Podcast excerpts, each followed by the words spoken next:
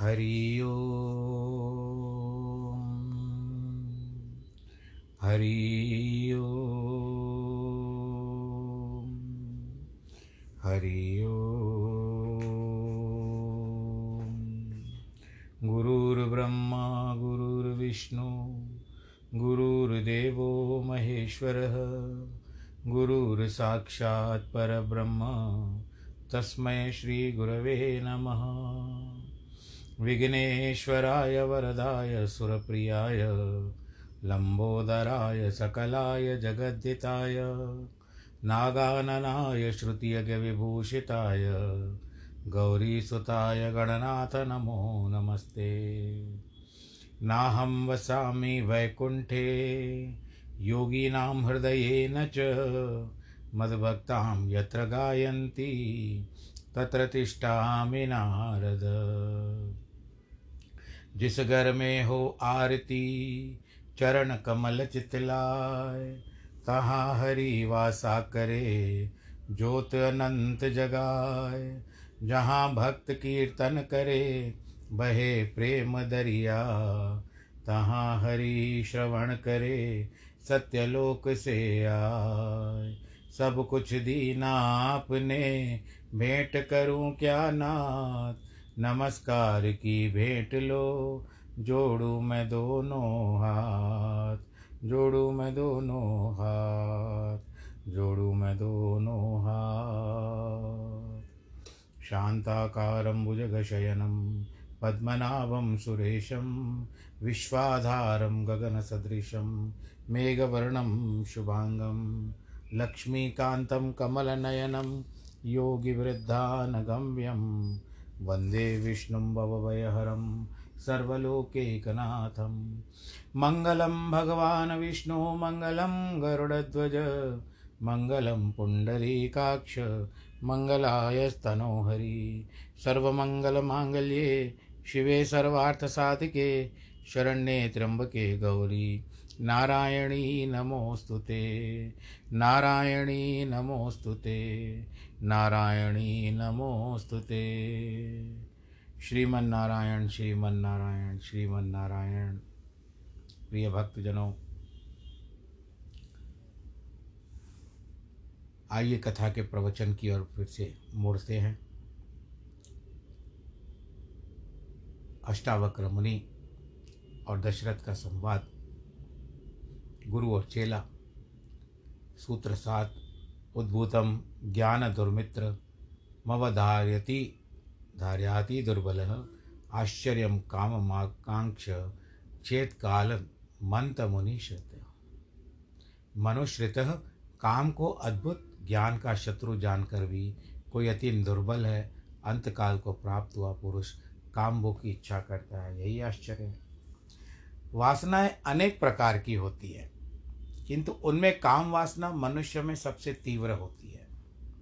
अन्य वासनाओं को तो छोड़ा भी जा सकता है, किंतु इसे सामान्यतः छोड़ना अति कठिन है।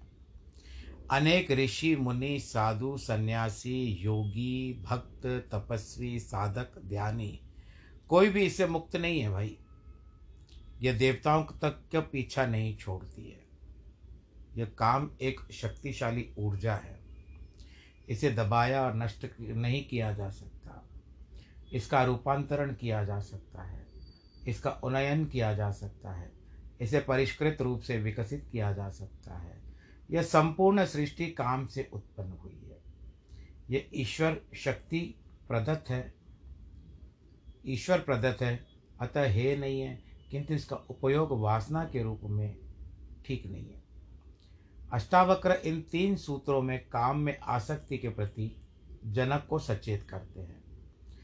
क्या बताते हैं कि अत्यंत दुर्लभ, दुर्बल, यानी कमज़ोर एवं मृत्यु समय के निकट पहुँचा हुआ व्यक्ति कभी काम भोग की इच्छा नहीं करता।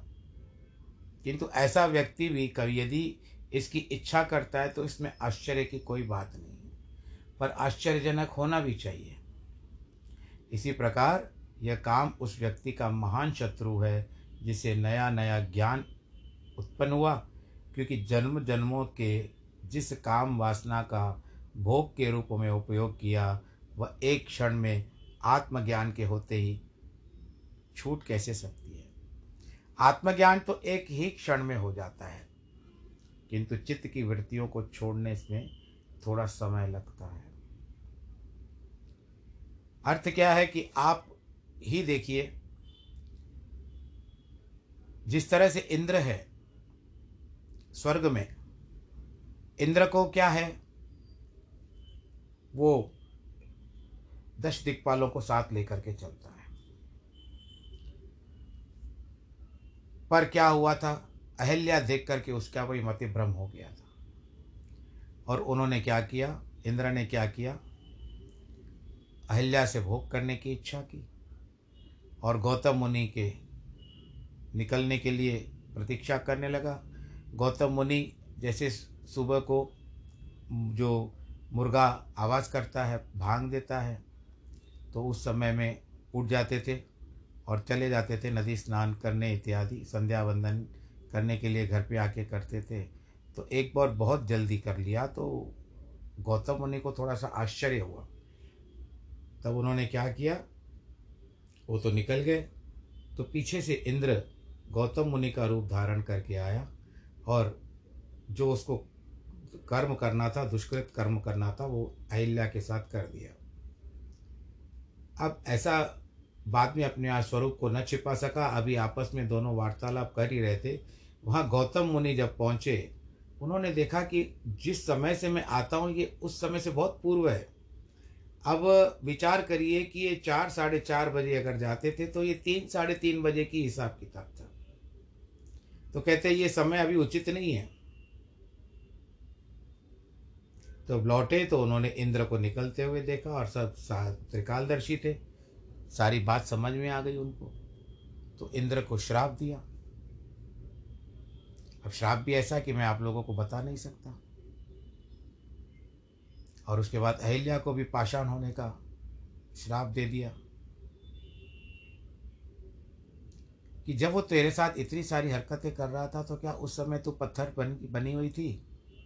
इसके लिए मैं तुझे श्राप देता हूँ कि तू यहाँ से पाषाण हो जा, पत्थर बन जा। बाद में इंद्र ने भगवान भोलेनाथ को प्रसन्न करके वो जो श्राप दिया था, उसको बदलवा करके अपने शरीर पर एक हज़ार आँखों का वरदान प्राप्त किया था। तो इंद्र तक का भी वासना के सामने कोई हिसाब किताब नहीं है। अब आत्मज्ञान तो एक क्षण में हो जाता है, किंतु चित्त की वृत्तियों को छोड़ने में थोड़ा समय लगता है। जब वे पूर्ण रूप से छूट जाती है, तब होती है मुक्ति।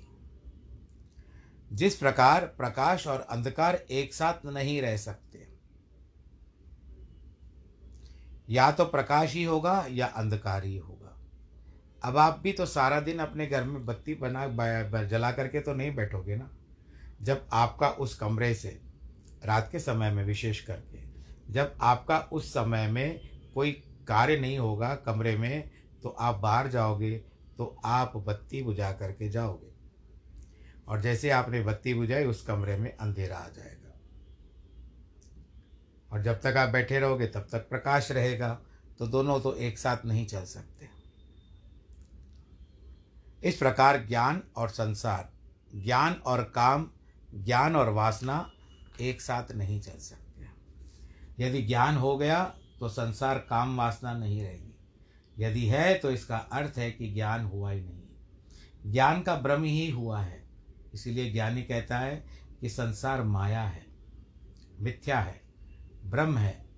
किंतु अज्ञानी को यह ज्ञान ईश्वर, परमात्मा, आत्मा, ब्रह्म आदि, स्वप्नवत, कल्पनावत, मायावत एवं ब्रह्म मालूम होते हैं। आत्मज्ञान की इस कसौटी पर अष्टावक्र जनक को कस रहे हैं और कह रहे हैं कि तुझे आत्मज्ञान हो गया, ऐसा ज्ञात होता है। किंतु इस ज्ञान की स्थिति में तूने जान लिया यह काम अद्भुत ज्ञान का शत्रु है। काम का प्रभाव तुझ पर जन्मों जन्मों से है। ज्ञान क्या हुआ? इसीलिए काम तुझे कभी अपनी ओर खींच रहा है। यह ज्ञान कर भी तू काम भोग की इच्छा करता है। यही आश्चर्य है। अष्टावक्र ये जानना चाहते हैं कि यदि जनक काम भोग की इच्छा करता है तो उसे ज्ञान नहीं हुआ। ये तो केवल भ्रांति मात्र है। जिस तरह से अंधेरा होता है और कोई व्यक्ति को बहुत सारा नशा होता है तो उसका रस्सी पैर भी पैर पड़ जा, पैर पड़ जाता है तो उसको सर्प समझता है। ये सारी सांसारिक बातें हैं, ज्ञान की बातें हैं, समझना थोड़ा कठिन है, पर समझना भी बहुत ज़रूरी है। चलिए भगवान नारायण की ओर मुड़ते हैं, बोलो नारायण भगवान की जय। अब अनमित्र और अंधक वंश बता रहे हैं यहाँ पर। पराशर जी, कल जिस तरह से आपने सत्राजित की कहानी सुनी, सत्यभामा की कथा सुनी, भगवान श्री कृष्ण को कलंक भी लगा था, ये भी आपने बात सुनी। उसके लिए एक बात कही जाती है कि बड़ों के मुख से कि गणेश चतुर्थी के दिन जब गणपति का विग्रह घर में रखा जाता है, मूर्ति स्थापना की जाती है, उस दिन चंद्रमा को दर्शन वर्जित होता है। अब देखो, गणेश चतुर्थी तो प्रत्येक मास में भी आती है, आज भी गणेश चतुर्थी है। ज्येष्ठ मास की गणेश चतुर्थी है आज। और आज फिर गणेश चतुर्थी का ऐसा नियम है कि चंद्रमा का दर्शन करने के बाद ही व्रत तोड़ते चंद्र दर्शन होता है, तब जाकर के व्रत तोड़ते परंतु वो एक दिन ऐसा है जहाँ पर गणेश जी के जो जन्मदिन है, जहाँ पर गणेश जी की मूर्ति का विग्रह किया जाता विग्रह को स्थापना की जाती है, उस दिन गणेश जी का जो श्राप है, चंद्रमा को, वो चंद्रमा को हम नहीं देख सकते। और अगर देखते हैं तो कलंक लग जाता है। यही बात ऐसे बड़ों के मुख से सुनी थी कि कृष्ण ने भी चंद्रमा को देखा था, गणेश चतुर्थी के दिन। इसके लिए उनको ये झूठा कलंक लगा था। हरि अनंत, हरि कथा अनंता, कहे सुनहि बहु विधि सब संत खैर वो तो पर ब्रह्म थे सब कुछ कर सकते थे परंतु इन इन बातों को उन्होंने खंडित नहीं किया। उन्होंने स्वीकार किया है। तो अब अनमित्र के जो हुए उनमें शिनी नामक पुत्र हुआ शिनी के सत्यक हुआ फिर इसके बाद आ, चलते गए। सात्यकी हुआ युयुधान हुआ ये कथा भी भागवत में आती है। फिर अनमित्र के पृष्णी वंश का जन्म हुआ है। अंधक है है और पृष्णी वंश। ये भगवान श्री कृष्ण के वंशों में से एक है। और पृष्णी से स्वफलक की उत्पत्ति हुई और प्रभाव से पहले वर्णन कर चुके हैं।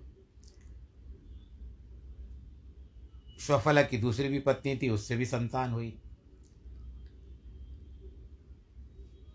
ये संतान चलती जाती है और एक के पीछे एक, और हम इनका नाम शास्त्रों में सुनते हैं। विदुरथ, इत्यादि, शूरसेन, कुंती नामक एक मित्र थे। शूरसेन के कुंती नामक एक मित्र थे, इन्हें संतान थे। शूरसेन की दूसरी कन्या श्रुति देवा का कारुष नरेश वर्धमान से विवाह हुआ। उनसे दंत वक्र हुआ, जो पूर्व जन्म में श्राप मिला था ना उनको। रावण और कुंभकर्ण, फिर दूसरे जन्म में पहले पहले हुए थे हिरण्याक्ष और हिरण्यकश्यप, और उसके बाद आगे चलते हैं। वहाँ पर आती है बात रावण और कुंभकर्ण, फिर अब आते हैं शिशुपाल और दंत वक्र पर यहाँ पर दो भाई नहीं हैं। इसके लिए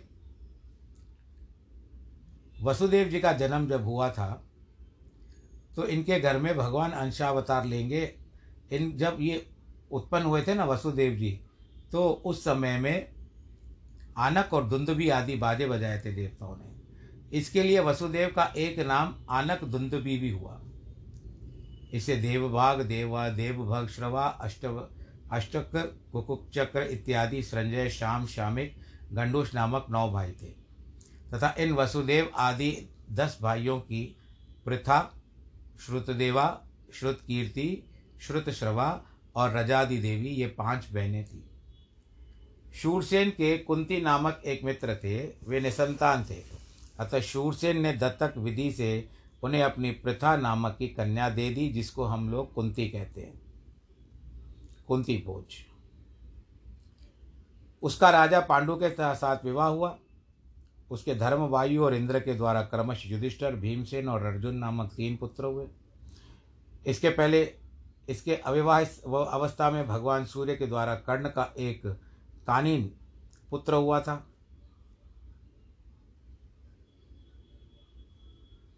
भगवान सूर्य के द्वारा हुआ था। इसकी मादरी नामक एक की सपत्नी थी।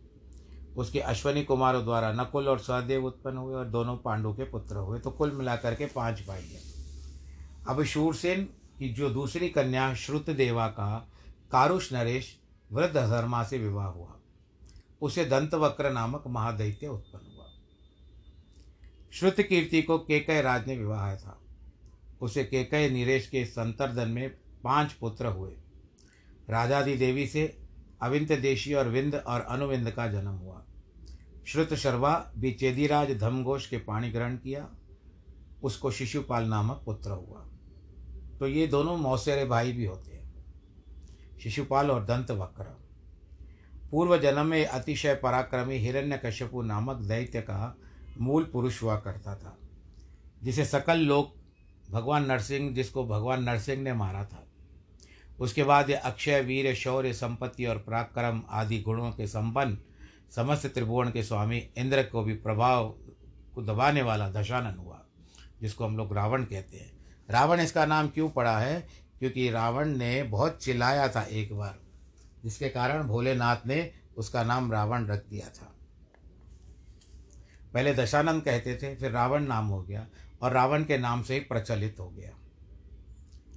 और ये भगवान से हाथों से मारा जाने के बाद पुण्य प्राप्त हुए नाना भोगों को बहुत समय तक भोगते अंत में राघव रूपधारी भगवान के द्वारा, राम के द्वारा मारा गया। उसके पीछे चेदीराज दमघोष का पुत्र शिशुपाल हुआ। शिशुपाल होने पर भी वह भूभार हरण के लिए अवतीर्ण हुए। भगवंत वंश भगवान पुंडरी काक्ष अत्यंत द्वेष बुद्धि करने लगा।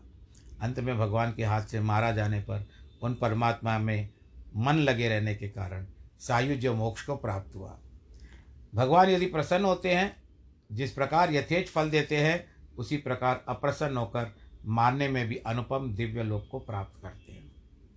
अब आगे बात क्या करते हैं कि पूर्व जन्मों में हिरण्यकश्यपु और रावण होने पर इस शिशुपाल ने भगवान विष्णु के द्वारा मारे जाने से देव दुर्लभ भोगों को तो प्राप्त किया, किंतु यह उनमें लीन नहीं हुआ। फिर इस जन्म में ही उसके द्वारा मारे जाने पर इसने सनातन पुरुष श्री हरि में सायुज मोक्ष कैसे प्राप्त किया? यह समस्त धर्मात्माओं में श्रेष्ठ मुनिवर, यह बात सुनने की मुझे बड़ी इच्छा है। पराशर जी कहते हैं प्रथम जन्म में दैत्यराज हिरण्य हिरण्यकश्यपु का वध करने के लिए संपूर्ण लोकों की उत्पत्ति, स्थिति और नाश करने वाले भगवान ने शरीर ग्रहण करते समय नरसिंह रूप प्रकट किया था।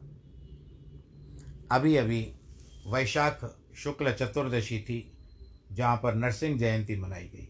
और नरसिंह जयंती सायंकाल की होती है, क्योंकि नरसिंह अवतार सायंकाल के समय हुआ है।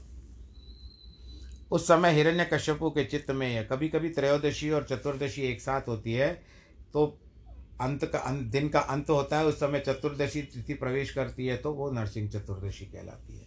और कभी संपूर्ण चतुर्दशी तिथि होती है तो उस दिन भी होता है। ये पंचांग के नियम के अनुसार किया जाता है। तो अब भगवान नरसिंह जी प्रकट हुए थे। उस समय हिरण्य कश्यपु के चित्त में भाव नहीं हुआ था कि यह विष्णु भगवान है। केवल इतना विचार हुआ यह कोई निरितशय पुण्य समूह से उत्पन्न हुआ कोई प्राणी है, मेरे लिए तो कुछ नहीं है। क्या कर लेगा? रजोगुण से उत्कर्ष प्रेरित होकर उसकी मति विपरीत भावना को प्राप्त हो गई। अतः उसके भीतर ईश्वरीय भावना का योग न होने से भगवान के द्वारा मारे जाने के कारण भी ही रावण जन्म लेने पर उसने संपूर्ण त्रिलोकी में सर्वाधिक भोग संपत्ति प्राप्त की। उन अनादि निधन निधन। पर ब्रह्म स्वरूप निराधार भगवान में चित्त न लगने के कारण वह उन्हीं में लीन नहीं हुआ। इस प्रकार रावण होने पर भी कामवश जानकी के को मन में बिठा लिया। भगवान दशरथ नंदन राम के द्वारा मारे जाने के केवल उनके रूप का ही दर्शन हुआ था। वास्तविक रूप देखो हिरण्य कश्यपु को जो कश्यपु है, उसको वास्तविक रूप तो भगवान का प्राप्त नहीं हुआ। भगवान ने मारा था तो उसको नरसिंह के रूप में मारा था। और जब रावण भी अंत समय में जब युद्ध कर रहा था तो केवल थोड़ा ही थोड़ा ही समय उन्होंने देखा था। भगवान राम का दर्शन किया था। तो अब मारे जाने पर भी उनके रूप का ही दर्शन हुआ था। ये अच्युत है, ऐसी आसक्ति नहीं हुई। बल्कि मरते समय इसके अंतकरण में भी, अंत समय में भी मनुष्य बुद्धि रही।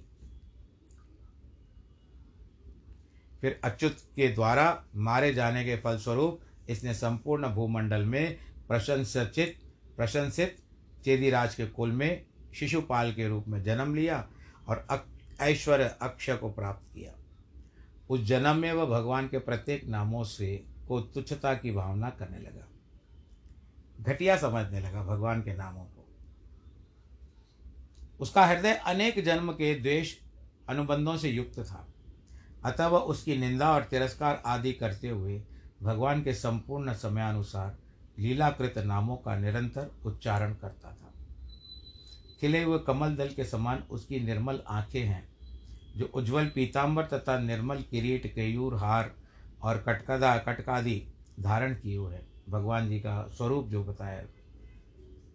भगवान का वह दिव्य रूप अत्यंत वैरानुबंध के कारण ब्राह्मण भोजन, स्नान, आसन, शयन आदि संपूर्ण अवस्थाओं में कभी उसके चित्त से दूर न होता था। भले ही भगवान को गालियाँ देता था, भगवान से वैर करता था, द्रोह करता था भगवान से, परंतु, पर वो स्वरूप तो उसके भीतर ही भीतर था। वो सदैव उसका स्वरूप ही हटता नहीं था। तो भाव है ऐसे, ऐसा, यहाँ इस कथा में बताया अब मृत्यु के समय में भी जब भगवान को अपशब्द कहने लगा तो आपको तो पता है कि भगवान ने उनकी माता को कहा था कि मैं इसके सौ अपराध क्षमा करूँगा। और वो सौ से ज़्यादा हो गया तो भगवान जी ने उसी समय सुदर्शन चक्र से उसके सिर को काट डाला। ये आप लोगों ने महाभारत सीरियल भी चला था, तब देखा होगा। या महाभारत की कथा में या यदा कदा आपने कथा ये सुनी होगी। पर अब जो था, वास्तविकता में उसने बचपन से लेकर के बैर जो किया था वो भी किसके कारण किया था? जरासन से मित्रता थी। जरासन तो बचपन से ही कृष्ण को जहाँ नहीं पसंद करते थे और उसने बहुत सारी ऐसी बातें भर दी थी। फिर उसके बाद रुक्मणी को भी ले गया। भगवान श्री कृष्ण रुक्मणी को भी ले गए। तो उसके कारण भी उनका कृष्ण से बैर हो गया था। इसके लिए कहते हैं, नकारात्मक व्यक्तियों से यदि आप ज़्यादा रहोगे तो वो आपको उनकी नकारात्मकता का कोई न करू स्वरूप आपके भीतर बैठ जाता है। इसके लिए सकारात्मक लोगों का संग की संगत करनी चाहिए, सत्संग करना चाहिए, संतों के साथ मेल करके सत्संग करना चाहिए। तो आपको ऐसे भाव नहीं आएँगे। और विशेष रूप से तो भगवान के लिए तो बिल्कुल नहीं आएँगे। पर अब तो मृत्यु को प्राप्त हुआ है शिशुपाल। मृत्यु को प्राप्त होने के कारण बाकी जो बचे कुछ कर्म थे वो भी कट गए। और उसने भगवान का जो स्वरूप अंत समय में भी अपने हृदय में रखा था।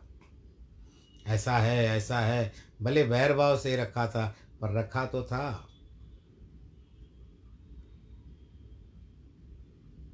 आपके घर का तौलिया जब सिंहासन पर भगवान जी के जो वस्त्र बिछाते हैं, उन पर भगवान जी को बिछाते बिठाते हो, अपने ठाकुर जी को बिठाते हो तो उस समय में वो मैला हो जाता है। पर आप कहते हो कि अभी दो दिन में बदल देंगे। तब तक भगवान जी वहाँ पर बैठे रहते हैं ना भाई? तो इसके शरीर में भी भगवान विराजमान थे, हमारे में भी है, आप में भी है। तुझ में राम, मुझमें राम, सब में राम समाया।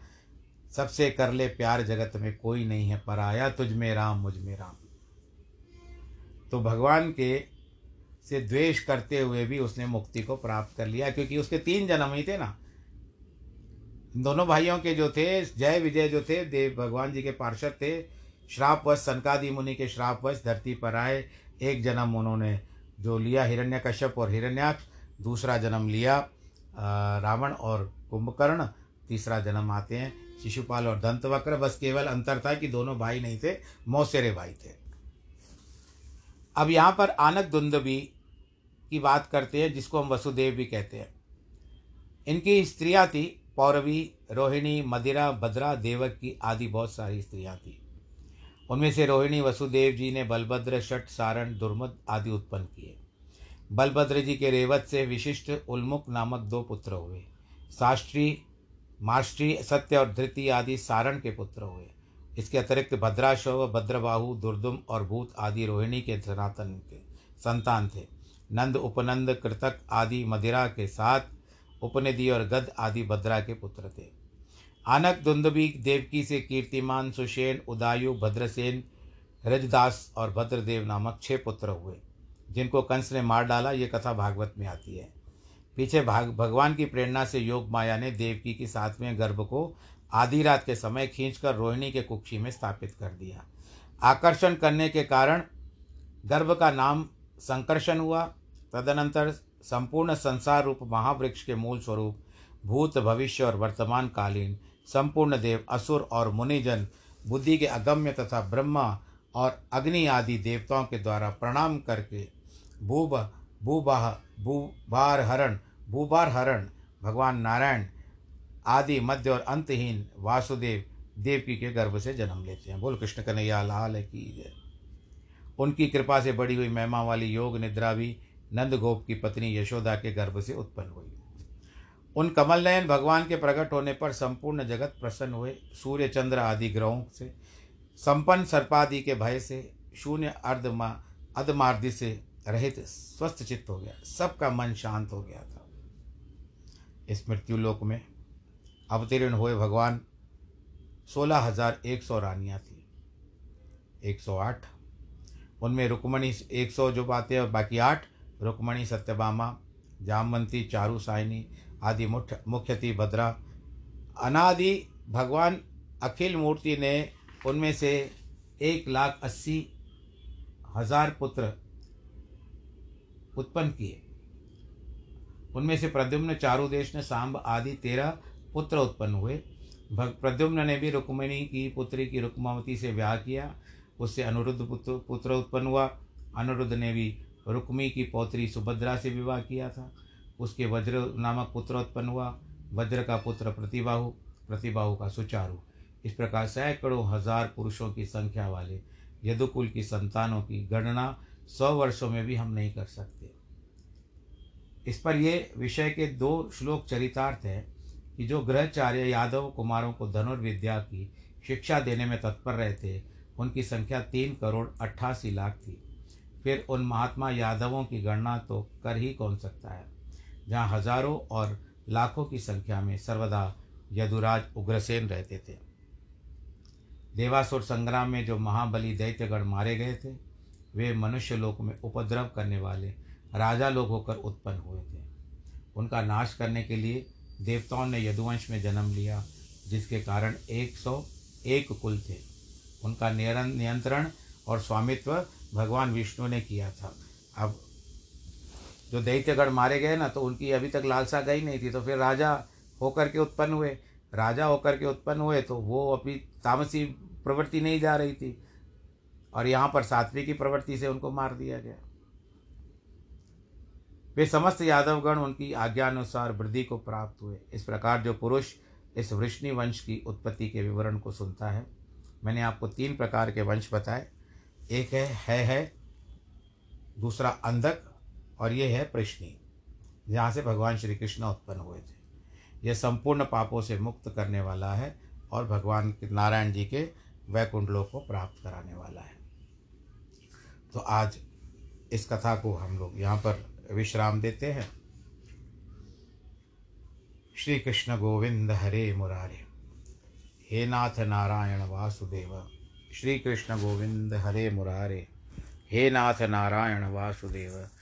हे नाथ नारायण वासुदेव, हे नाथ नारायण वासुदेव श्रीनाथ नारायण वासुदेव श्री कृष्ण गोविंद हरे मुरारे, हे नाथ नारायण वासुदेव श्री कृष्ण गोविंद हरे मुरारे, हे नाथ नारायण वासुदेव, हे नाथ नारायण वासुदेव श्रीनाथ नारायण वासुदेव।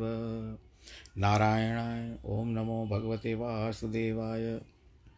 आप सब लोग कथा सुनिए, औरों को भी बजाइए। सब लोग सुने, भगवान विष्णु पुराण की कथा चल रही है। आप औरों को भी बताइए, ये कथा होती है। और संजो करके बेचते हैं, मोतियों को पिरो करके आपके पास बेचते हैं। और आप इसको भगवान का अनुग्रह समझ करके अपने कंठ में और गले में धारण कर लीजिए भगवान का आशीर्वाद। आपको प्राप्त होगा जन्मदिन और वैवाहिक वर्षगांठ की। सबको बधाई, आप खुश रहिए, आनंदित रहिए। नमो नारायण।